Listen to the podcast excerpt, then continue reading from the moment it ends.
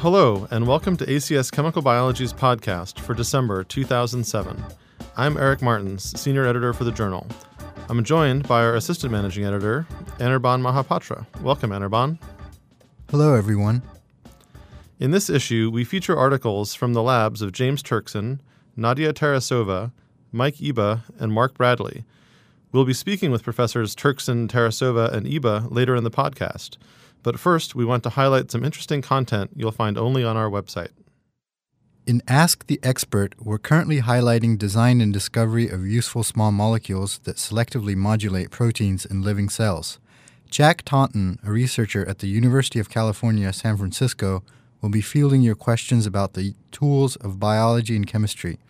His research group is interested in understanding the signals that control actin assembly at membrane sites and in using small molecules to dissect cellular functions. Submit your questions for him today at www.acschemicalbiology.org. The December issue of ACS Chemical Biology features four exciting research papers. To learn more about the junior authors of these papers, please see the Introducing Our Authors feature in print and on the web. This month, we meet four young scientists Sandro Ataide, Kandakar Sadike, Olga Timofeyeva, and Delphine Punchain. Read this section and get a younger chemical biologist perspective on their research. Abnormal activation of STAT3 is involved in the development of tumors and blood malignancies linked to many types of cancers. In research published in the December issue of ACS Chemical Biology, Siddiqui and colleagues des- design a chemical compound that targets a region of the STAT3 protein. We are joined today by senior author James Turkson. Welcome, James. Thank you. What are STATs and what role do they play in cellular processes? STATs are a family of latent cytoplasmic uh, proteins that function as signal transducers and transcription factors. They mediate the cellular responses to diverse cytokines, such as growth factors and other polypeptide ligands. These processes include growth and proliferation, survival, inflammatory, and immune responses, as well as uh, development. That's very interesting. Why did you choose to study STAT3 in particular?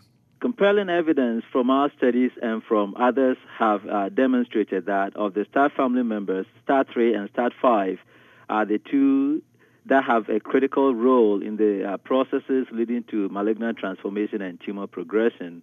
Um, in that regard, many human tumors, both solid and hematological tumors, have constitutively active STAT3 signaling. In xenograft models of human tumors and in cell lines, evidence has demonstrated that inhibition of aberrant STAT3 leads to tumor cell growth inhibition, cell death, inhibition of tumor angiogenesis, and, and leads to tumor regression. So, what region of STAT3 were you targeting, and why did you choose this area? Um, our drug discovery efforts uh, have focused on targeting the STAT3-SH2 domain.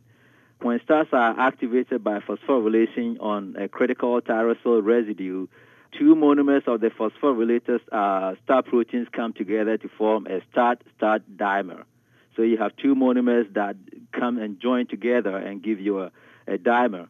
Uh, this dimer formation is due to interaction between the phosphorylated tyrosyl uh, moiety and the SH2 domain, forming what is referred to as a phosphotyrosine SH2 domain interaction. Thus, by targeting the STAT3 SH2 domain, we aim to disrupt preformed activated STAT3 STAT3 dimers, as well as block de novo STAT activation via prevention of uh, dimerization. So, how did you design a small molecule specific for this region?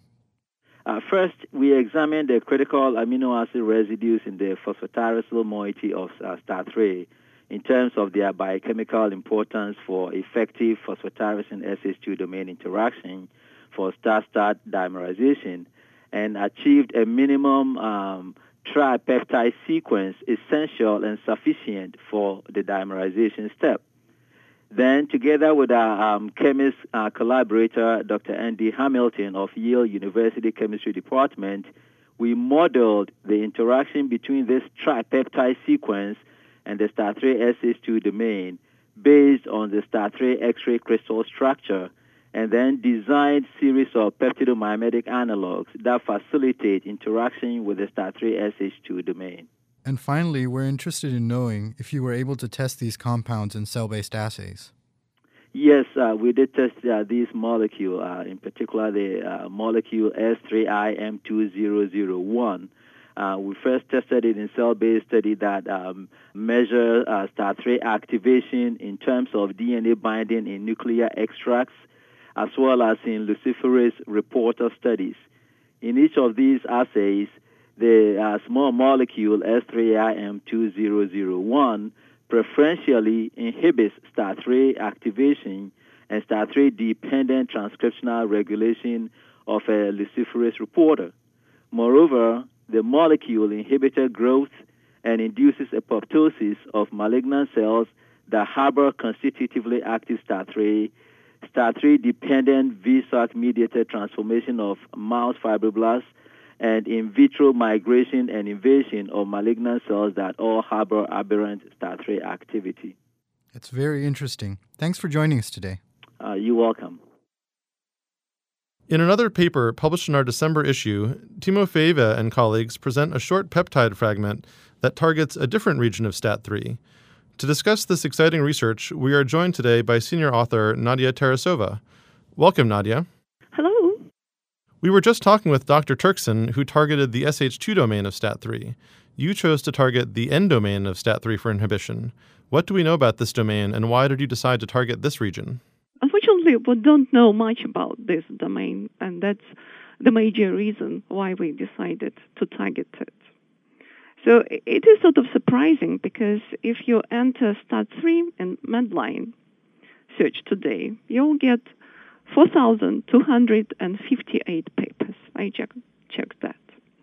And in spite of all this knowledge, we do not know actually what STAT3 N domain is doing. So it is one of the six major domains of STATs. So the general belief is that N domains of STAT transcription factors do play regulatory roles and are involved in interactions with other proteins. However, the available information strongly suggests that um, the domain may play different roles in different STAT proteins. In general, the unusual feature of STAT3 is in its very high conservation among the species. So the degree of conservation is just amazing for such a large protein. For instance, STAT3s of mice and humans are practically identical. There is one conserved amino acid substitution. And there is not much difference between STAT3 of humans and, say, frogs or zebrafish. And three domains are the most conserved ones N terminal domain, DNA binding domain, and SH2 domain. So we do have rough ideas what DNA binding domain and SH2 domain are doing, but we had very little idea about the N domain. And that's why we decided to target it out of curiosity to see what's going to happen if we modulate its activity with chemical probes. And to tell the truth, the result that we got surprised us. We didn't expect the effect on cancer cells to be this dramatic. You use a peptide inhibitor. How did you identify a potent inhibitor?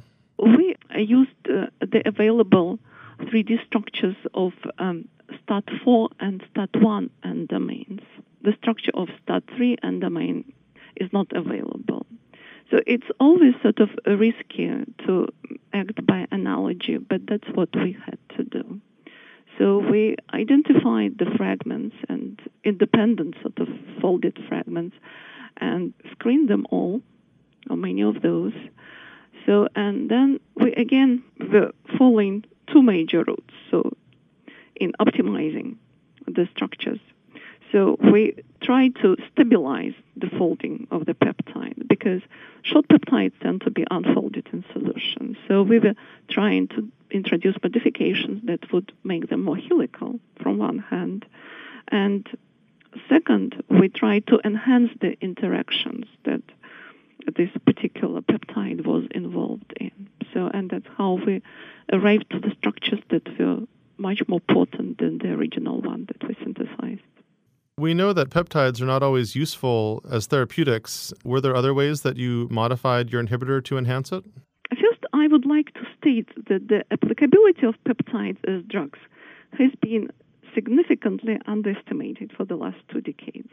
And successful use in the clinics of such peptides as Fusion, for instance, ostabalin C, Symlin, Himalite, Cubicin, and others has changed the perception. Metabolic stability and inability to cross membranes is still an issue with peptides. But this is an issue that we are learning to deal with. In our case, we have used Aretra inverser technology to improve metabolic stability and lipidation to allow cell entry. When you're making a retroinverser analog of um, the parent peptide, you're using all D amino acids, and those peptides are not cleaved by proteases. And lipidation is something that's not very frequently used, but becomes more and more uh, popular. And in our case, it served two purposes. Not only it allowed cell penetration, but it also uh, improved the conformational stability of the. You mentioned that uh, you were able to test these uh, inhibitors in cancer cells. Uh, what did you find when you did that? Oh, we have done extensive uh, testing of those peptides. Uh, we first of all found out that they not just slow down the growth of cancer cells, but they kill them and they kill them very rapidly. And that was quite an unexpected effect. And very encouraging property of the inhibitors is also their selectivity towards cancer. So they're much less toxic to normal cells than to cancer cells. What was the mechanism by which the inhibitors were able to kill the cancer cells? So we know that they kill by apoptosis. We know that they do have influence on cytoskeleton. So, but we don't know the molecular mechanisms. So that's what we're currently working on. Well, that's what I was going to ask you. Uh, what are the future directions now? So then, you know, I partially answered your question, but there is definitely much more. So the molecular mechanisms, that's our primary interest because we really would like to know what kind of interactions we're destroying with the help of our peptides and what they interact possibly with. We know that they directly interact with STAT3, but it's quite probable that there are some other proteins involved. So, and this is a big project that Olga Timofeeva, the first author of the manuscript, is currently working on. As I mentioned, a short peptide with a stable structure is a really rare find. And in this case, we do have such a rare find in hands. And we plan to use it uh, for studying the influence of different modifications in the main chain of the peptide on the conformation. NMR spectroscopist Vadim Gaponenko and myself are collaborating on this project, and it has far-reaching goals because it would allow us to obtain peptidomimetics with predicted and desired structures in the future. Definitely, uh, the other objective that we're following is the evaluation of in vivo effects of the compounds because we do plan to develop them into drugs. Hmm, well, good luck in those future endeavors. Oh, thank thanks. you. We need it. well, thank you for joining us today. Oh, thanks for having me. We continue to define ChemBio glossary terms on the air. This month's keyword is citrullination. Citrullination is a post translational protein modification that converts arginine side chains to citrulline. It is also called deamination. Ligation of the amino acid lysine to its tRNA is catalyzed by lysyl tRNA synthetases. In an elegant study described in the December issue of ACS Chemical Biology, Ataide and colleagues show that a lysyl tRNA synthetase is the primary cellular target of a small molecule antibiotic. We are joined today by senior author Mike Iba. Welcome, Mike. Thanks, Annie. What are aminoacyl tRNA synthetases and why are they important?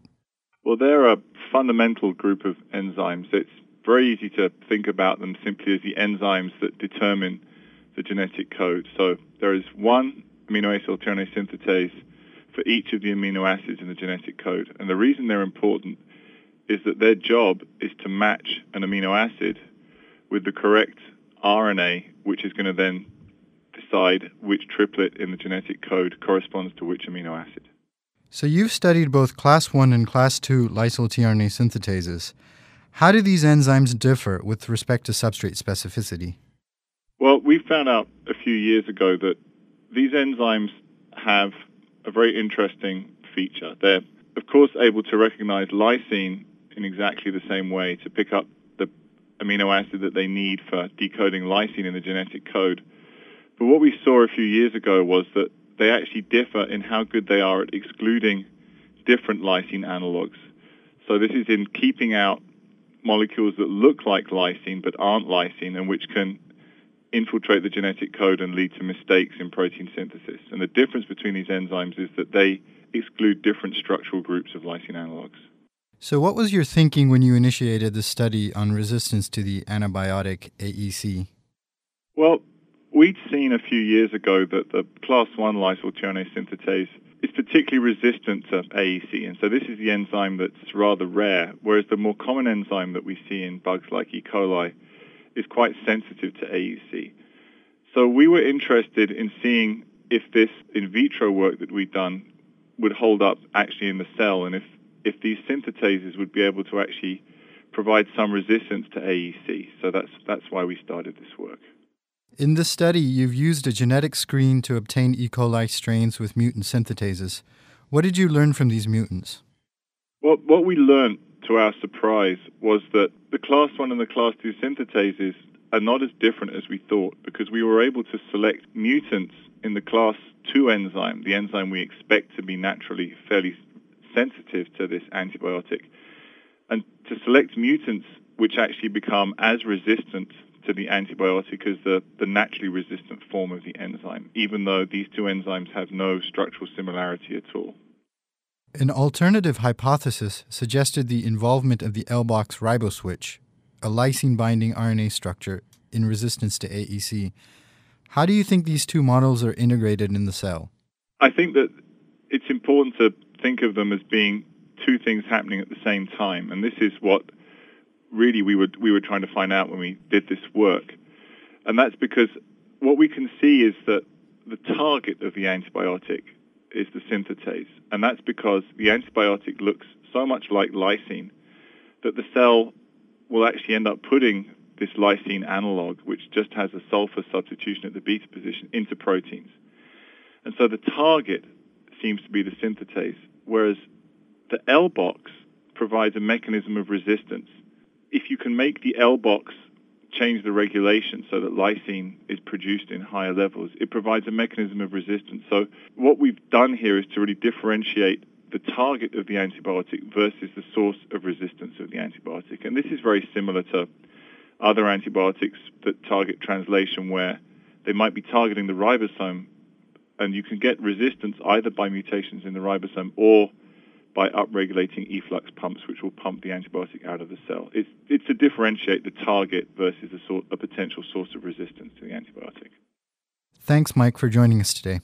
You're very welcome. It's been a pleasure.